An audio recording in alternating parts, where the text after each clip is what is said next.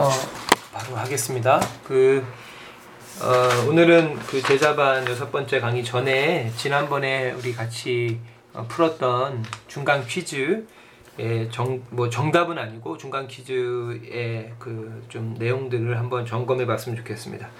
어, 감사하게도 우리 제자반 듣는 박용훈 장로님, 이훈희 권사님, 유채혁 권사님, 최준호 전사님, 또 엄경진 형제, 유정 자매 모두가 다 아주 이렇게 성의껏 어, 퀴즈를 풀어서 어, 직접 손글씨로 쓰시거나 또는 메일을 통해서 저에게 전달해 주셨고요. 또 뭐 틀린 답이 어, 있다라고 볼 수 없게 아주 잘 제자반을 어, 따라와 주고 계시다라고 하는 생각이 들어가지고 퀴즈 그 답안을 보면서 나름 좀 뿌듯하고 흐뭇하기도 했습니다. 어, 총 다섯 어, 문제가 있었습니다. 그래서 이제 어, 선택하셔서 푸시도록 했는데 어, 어떤 분들은 다섯 문제를 다 푸신 분도 있고요. 또 선택하셔서 세 문제만 푸신 분도 있, 습니다 그래서 그 모두가 다 성실하게 해주셔서 네, 감사를 드립니다. 어, 한번 보도록 하겠습니다. 1번 문제가 모세오경의 전체 흐름 속에서 레위기의 의미를 아는 대로 어, 서술하시오라고 이렇게 이야기했는데요. 어, 그 가장 그 답으로 제일 많이 안 쓰신 게 1번 같아요. 제가 보기에는. 문제 답으로 제일 많이 안 쓰시 안, 안, 쓰셨고 좀 쓰신 분들이 계시긴 한데 쓰신 분들도 어, 자기 생각을 쓰셨다기보다는 어, 오픈북이었기 때문에 그냥 좀 이렇게 프린트의 내용을 옮겨 어, 많이 인용한 부분들이 좀 있어서요. 어, 모, 모세 오경의 그 전체 흐름 속에서 레위기의 의미가 뭐죠, 전사님? 방금 생각했는데. 네. 그 이스라엘 민족들이 이제 하나님과의 교제 수단들을 이제 역사적으로 음. 기술해 놓은 게 아닐까. 맞, 네, 맞죠, 맞습니다. 어, 아주 좁게 보면 정답을 말씀하셨고 뭐 사실 정답이라 할 건 없는데 일단 그 뭐 레위기 바로 직전 책이 출애굽기 출애굽기이고 출애굽기의 내용의 핵심은 구원과 언약이잖아요. 구원과 언약. 이스라엘 백성 하나님 애굽으로부터 건져내시고 또 애굽이라고 하는 것은 악을 상징하는 것이고 사망과 죽음을 상징하는 것이고 건져내신 다음에 어, 그 이스라엘 백성과 시내 산에서 모세를 대표자로 세워서 언약을 맺으시죠. 어, 그 언약이라고 하는 것은 어, 하나님의 백성이 되었다라고 하는 것이고 어, 그, 그 언약을 어, 계속 지속시키고 또 그 언약을 실현시키기 위한 방법이 레위기의 내용이다라고 그렇게 이야기했습니다. 물론 그 내용이 아까 전사님이 얘기하셨던 하나님과의 관계를 유지하는 바로 그 그것이 언약의 내용의 핵심이라고 생각이 됩니다. 그래서 이렇게 뭐 간단히 제가 정리해 보자면 이스라엘은 하나님의 은총으로 하나님의 언약 백성이 되었죠. 그 하나님의 은총에는 아브라함을 부르시고 뭐 조금 더 나아가면 어, 노, 노아를 통해서 한 가족을 구원하시는 것부터 시작해서 아브라함을 부르시고 야곱 가족을 애굽으로 이주시키시고 이스라엘을 형성하신 다음에 모세를 통해서 이스라엘 백성을 출애굽시키시고 신의 산 언약을 맺으시는 것까지가 출애굽기 이전에 그러니까 창세기와 출애굽기 어, 초반에 나오는 하나님의 은총이죠. 그 은총을 통해서 언약 백성이 되었고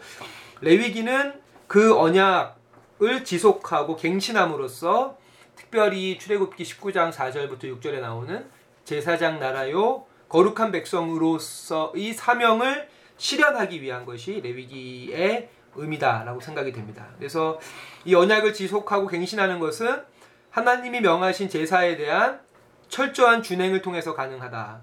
그리고 물론 여기서 제사에 대한 철저한 준행이라고 하는 것은 그 제사 규례 속에 담긴 의미에 대한 내적인 헌신과 외적인 헌신 이 두 가지가 다 동반해야지 어, 가능한 것이다.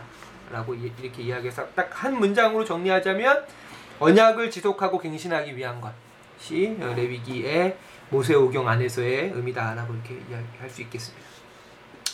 어, 2번 2번은 레위기의 주제는 거룩이며 그 수단은 제사이다. 하나님께서 제정하신 제사가 목표하는 바와 그를 통해 오늘 우리들이 매주일 드리는 예배가 어떠해야 하는지를 좀 서술해 보십시오.에 대해서도 음, 생각보다 많이. 주로 3, 4, 5분을 많이 하셨어요. 3, 4, 5분. 답하기 답하기 그래서 뭘 뭘까요, 전사님?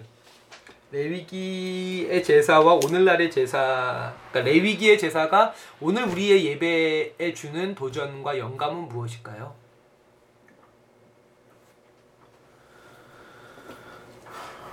그, 그 제가 본문에 여러 번 썼는데 제사에 있어서 가장 중요한 세 가지 요소가 있다라고 제가 썼었어요. 그러니까 거기서 요소는 뭐 제사 규례의 요소가 아니라 뭐, 어, 뭐 뭐라 그랬죠?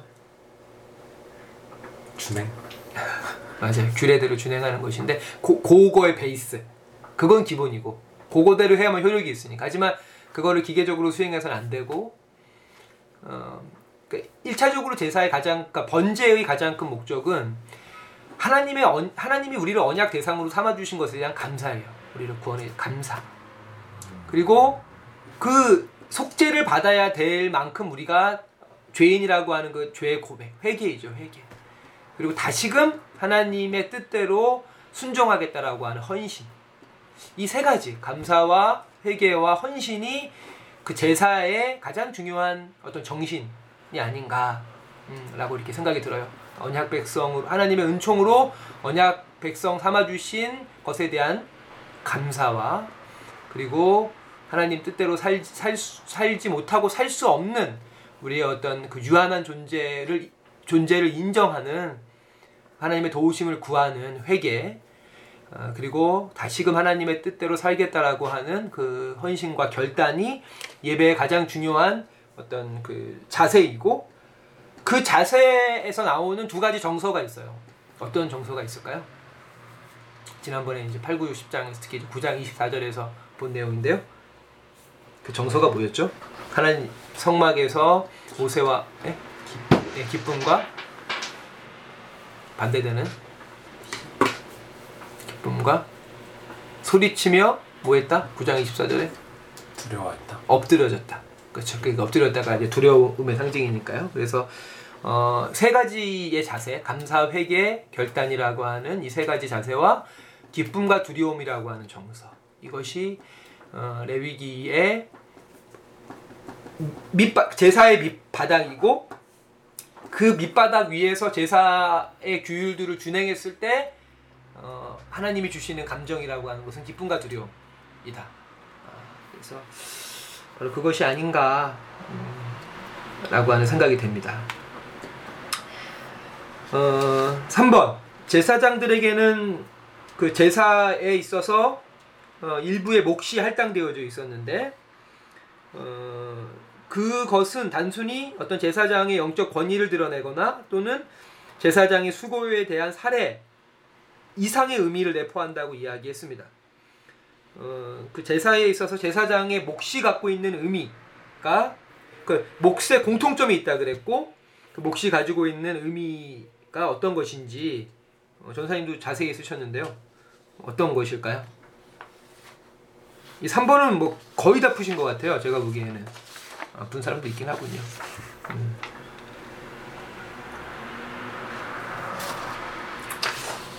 제사에 있어서 어, 그 제사장의 몫을 몫에 대한 규례가 뭐 정말 많이 나오는데 그 규례가 의미하는 것이 무엇인가 말씀해 주시죠. 어, 저는 제사마다 다른 의미를 내포한다고 썼는데 네, 화목제는 이제 같이 함께 하니까 그렇죠. 공동체로서의 기쁨 또는 감사로 음, 이렇게 나타난다라고 썼고 네. 소재 같은 경우에는 아주 지극히 평범한 음. 소박할 수 없는 것들을 네, 제사장들이 공유하고 식사하게 되는 거고 그게 주요 식사가 되었을 거니까 어, 제사장들이 가지고 있는 그런 소박함들을 네, 썼습니다. 네, 아, 좋습니다. 어, 그러니까 뭐 이거, 이것 역시 뭐 저의 관점일 수는 있겠는데, 어, 그 제사장의 몫의 몫을 몫이 뭐 여- 번제는 없고 소제 소제부터 있기 시작해서 화목제에도 있고 속제제에도 있고 속건제에도 있어요. 그러니까 번제에만 없는 것인데 어, 그 각 제사에서 할당된 제사장의 몫에는 어, 저는 개인적으로 어, 세 가지의 공통점이 있다고 생각해요. 그러니까 첫 번째로 그 몫은 굉장히 소박했고 아주 적었어요 몫이. 그러니까, 그러니까 특히 이제 그 고기 같은 경우에는 어, 염 거의 주로 염소예요 염소. 어, 번제에서는 일단 제사장의 몫이 없고 화목제는 제사장과 회중이 같이 나눠 갖고 같이 먹는 거니까 속죄제 때 제사장이 가질 수 있는 것은 족장과 평민의 속죄제인데 그 제물이 염소였기 때문에 그러니까 일반적으로 제사에서 제사장이 취할 수 있는 것은 곡식이나 또는 염소고기 라고 생각이 되는데 그렇다면 제사장의 몫이 첫 번째로 소박했다. 어, 두 번째로 그 몫을 균등하게 나눠 가 제사 제사장들끼리 서로 균등하게 나눠 가졌다.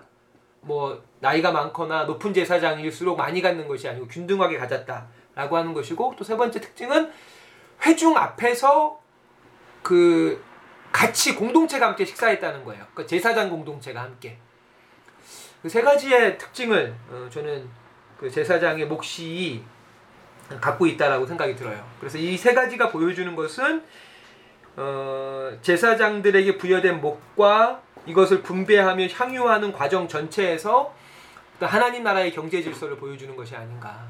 하나님 나라의 경제 질서를 어, 보여주는 것이 아닌가. 사유가 아니라 공유이고 부유함이 아니라 단순하고 소박하고 가난함이고 어, 그리고 개인적으로만 가, 뭐 공유의 개념 마찬가지지만 공동체가 함께 갖게 되는 것을 보여주는 것이 아닌가 하는 생각이 듭니다. 제사장은 가난한 이스라엘 백성의 친구가 되어야 되고 단순하고 소박한 삶을 통해서 백성들의 탐욕과 욕망을 제어해야 됩니다.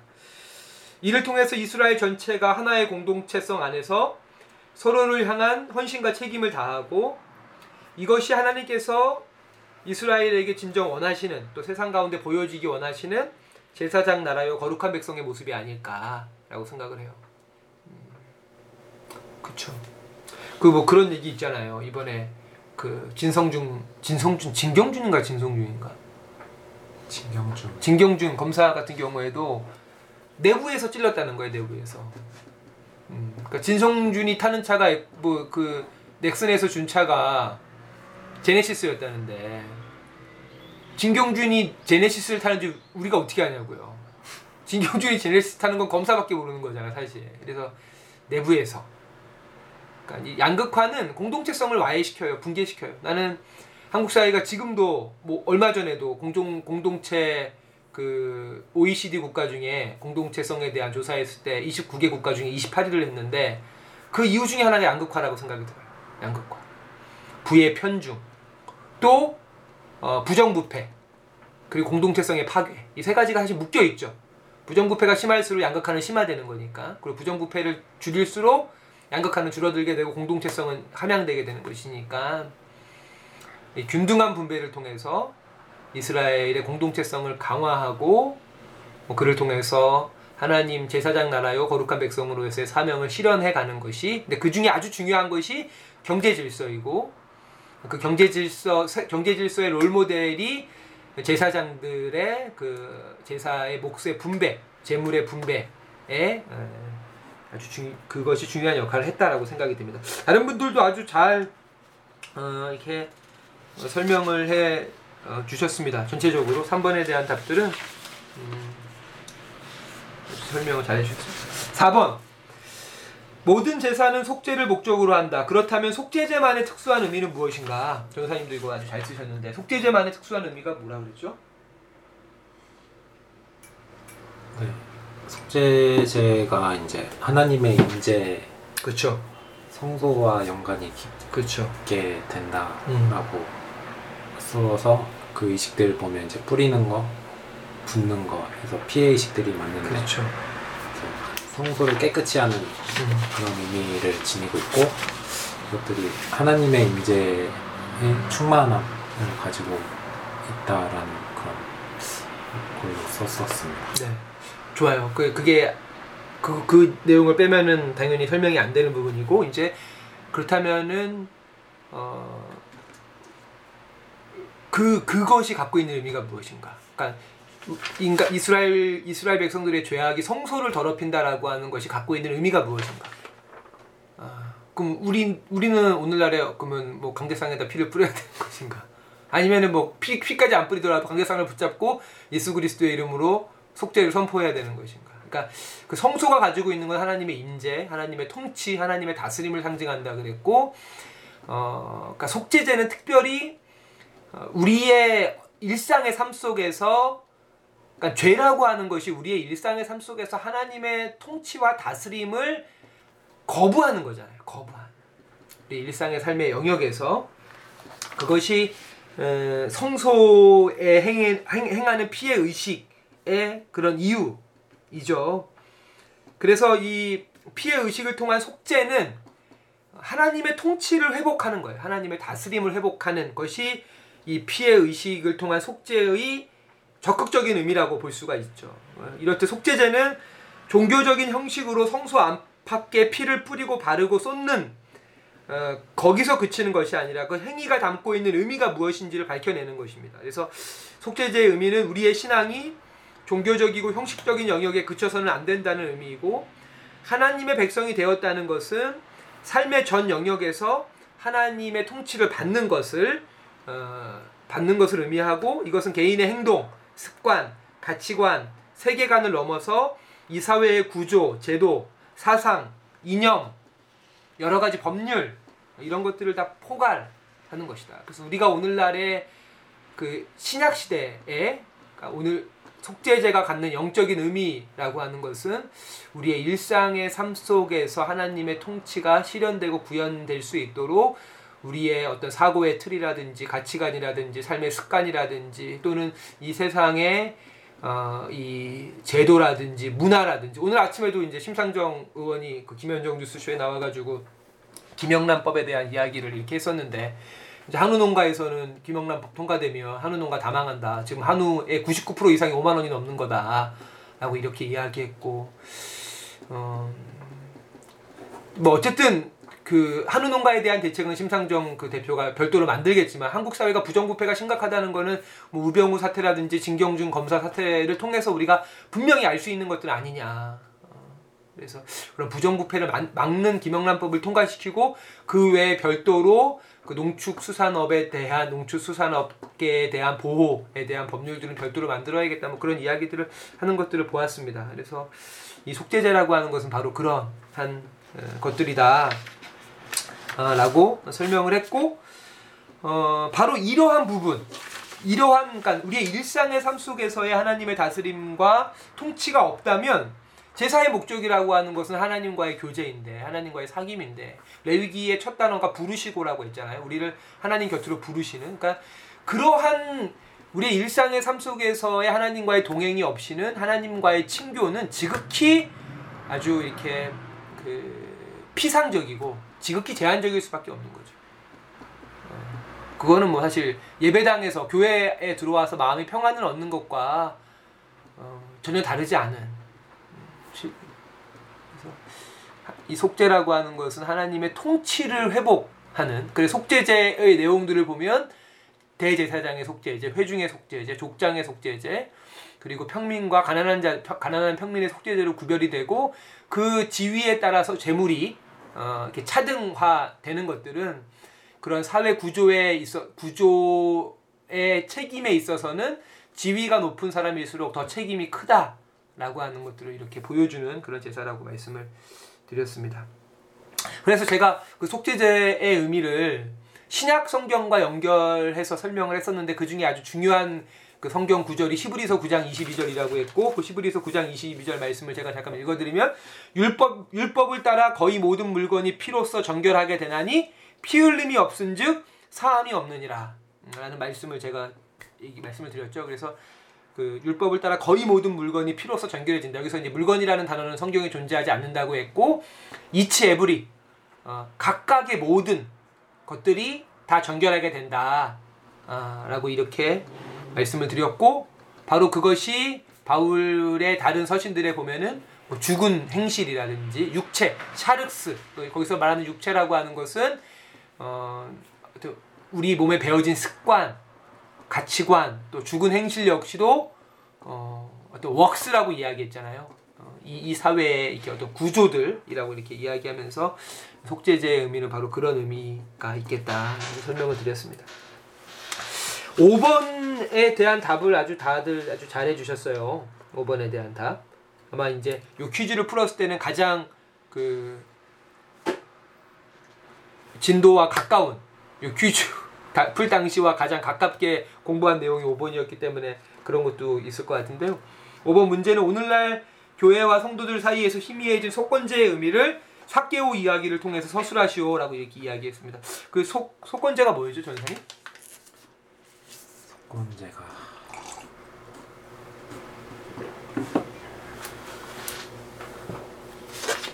속건제를 한번 다른 말로 하면 무슨 제라고 제가 그때 프린트에 써놨나요? 기억이 안 나. 배상제. 맞아요. 배상제. 맞아요. 기억이 안 나는 게 당연하죠. 속건제가 이제 배상제와 같은 말이라고 했고 우리가 지은 죄라고 하는 것은 제사를 통해서 하나님께 속죄를 받지만 여전히 이웃 이웃은 그로 인한 피해와 고통이 남아 있죠 이웃 안에 어, 그런 의미에서 속건제는 이웃을 향한 용서와 화해의 실천이다라고 이렇게 볼 수가 있습니다. 그 이것은 사실 제사의 목적에 포함이 되어져 있죠. 제사의 목적을 한마디로 말하면 뭘까요? 제사의 목적. 화해. 화해. 그 하나님과의 샬롬. 이게, 제사의 목적이죠. 제사의 제사의 어, 본질이고 어, 제사의 이유이고 제사의 목적. 이 하나님과의 샬롬이죠. 그리고 하나님과의 샬롬 안에는 당연히 이웃이 포함이 되는 것이죠. 이웃이 포함이 되는. 그래서 속건제에서 가장 중요한 그 어, 그, 그렇다면 이제 속죄제와 속건제가 이 구원에 있어서, 제사에 있어서 각각 어떤 역할을 하는지 우리가 알 수 있겠죠.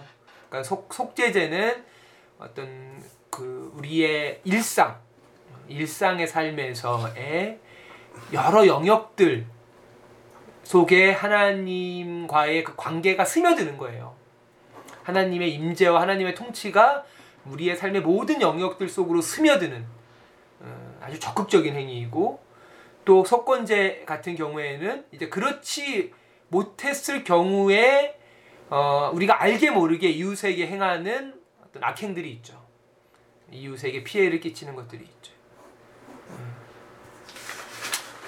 그래서 이제 그런 것들에 대한 배상제이다. 속건제에서 가장 중요한 단어가 제가 뭐라 그랬나요? 혹시 기억나세요? 그 레위기 6장에 5장에 속건제가 나오나? 5장인가요? 5장 맞지? 1, 2, 3, 4, 5장 5장에 속건제에서 제일 중요한 단어가 있다 그랬는데 상당한 상당한 상 누가 돌아가셨다는 게 아니고 상을 당했다는 게 아니라 상당한 무엇 무엇에 상당한 그렇죠? 제일 중요한 그래서 내 죄로 인해서 이웃이 당했을 경제적 정신적 피해를 헤아려야 된다. 그래서 그 잘못에 상당한 야, 상당한 재물을 골라야 돼요.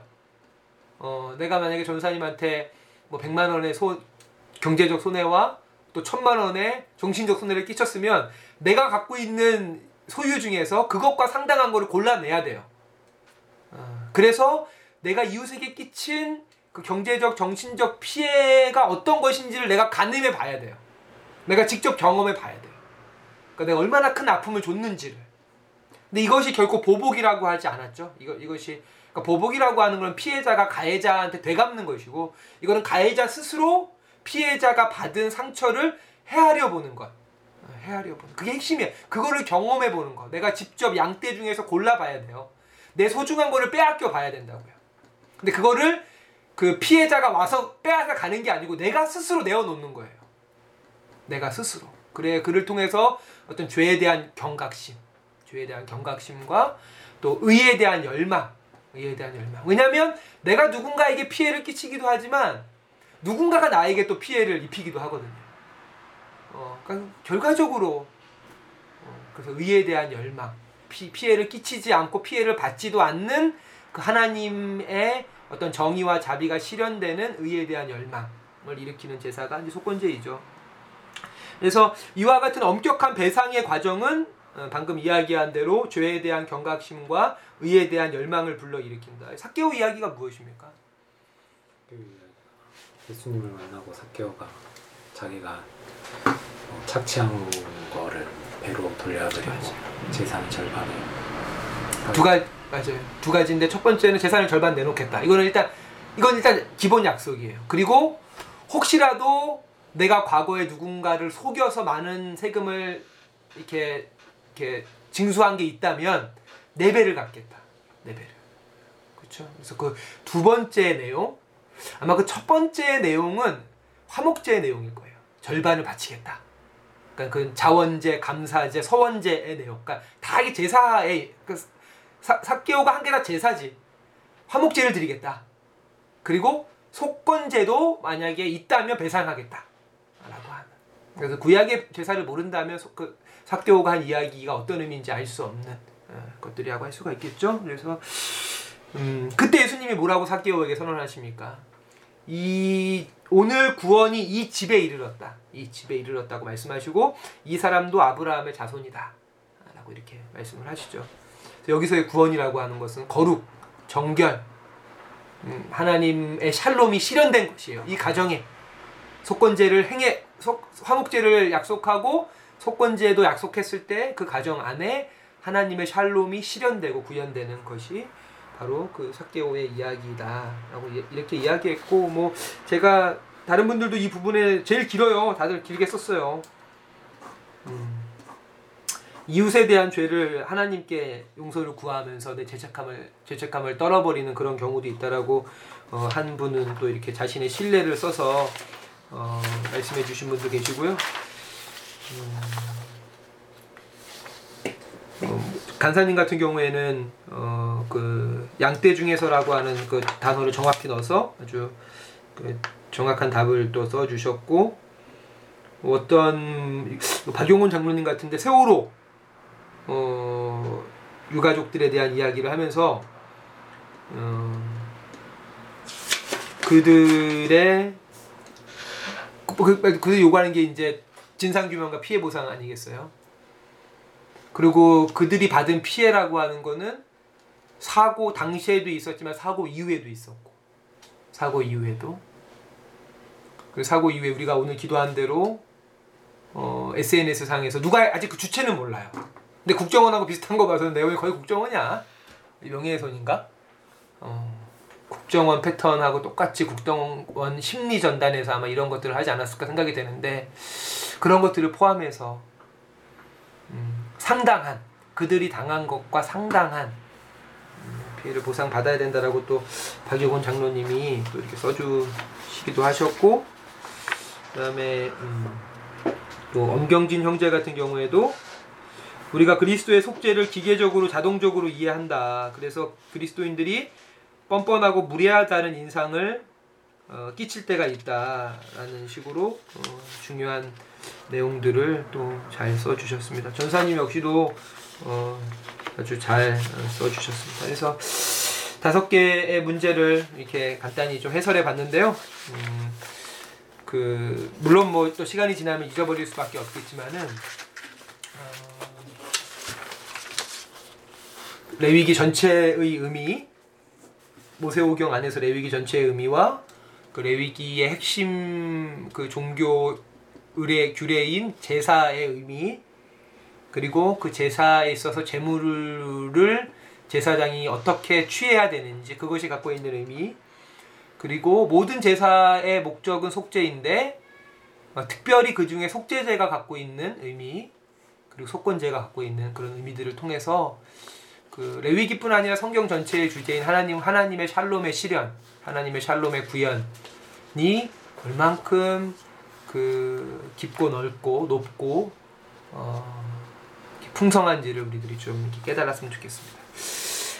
어 그 다음번 그 제자반은 어, 아마 다음 주 한 수요일 정도에 올릴 것 같고요. 수요일도 힘들겠다. 다음 주 한 주말 정도쯤에 올릴 수 있을 것 같고 그 전까지 11장부터 16장까지를 어, 한번 자세히 읽으시고 어, 거기에서 좀 질문을 찾아서 지난번 질문에 대해서 답을 안 드린 거는 그 수업 내용 중에 다 있, 었어요 주신 질문에 대한 답들이 수업, 수업 내용 중에 다 있어서 답을 특별히 안 드렸고요. 어, 남은 기간 동안 어, 11장부터 16장을 좀 정독을 하시고 어, 그 저에게 이메일로 다음 주 토요일까지 어, 그 질문 두세 개 정도의 질문을 보내주시면 감사하겠습니다. 예, 마치도록 하겠습니다. 수고하셨습니다. 수고하셨습니다.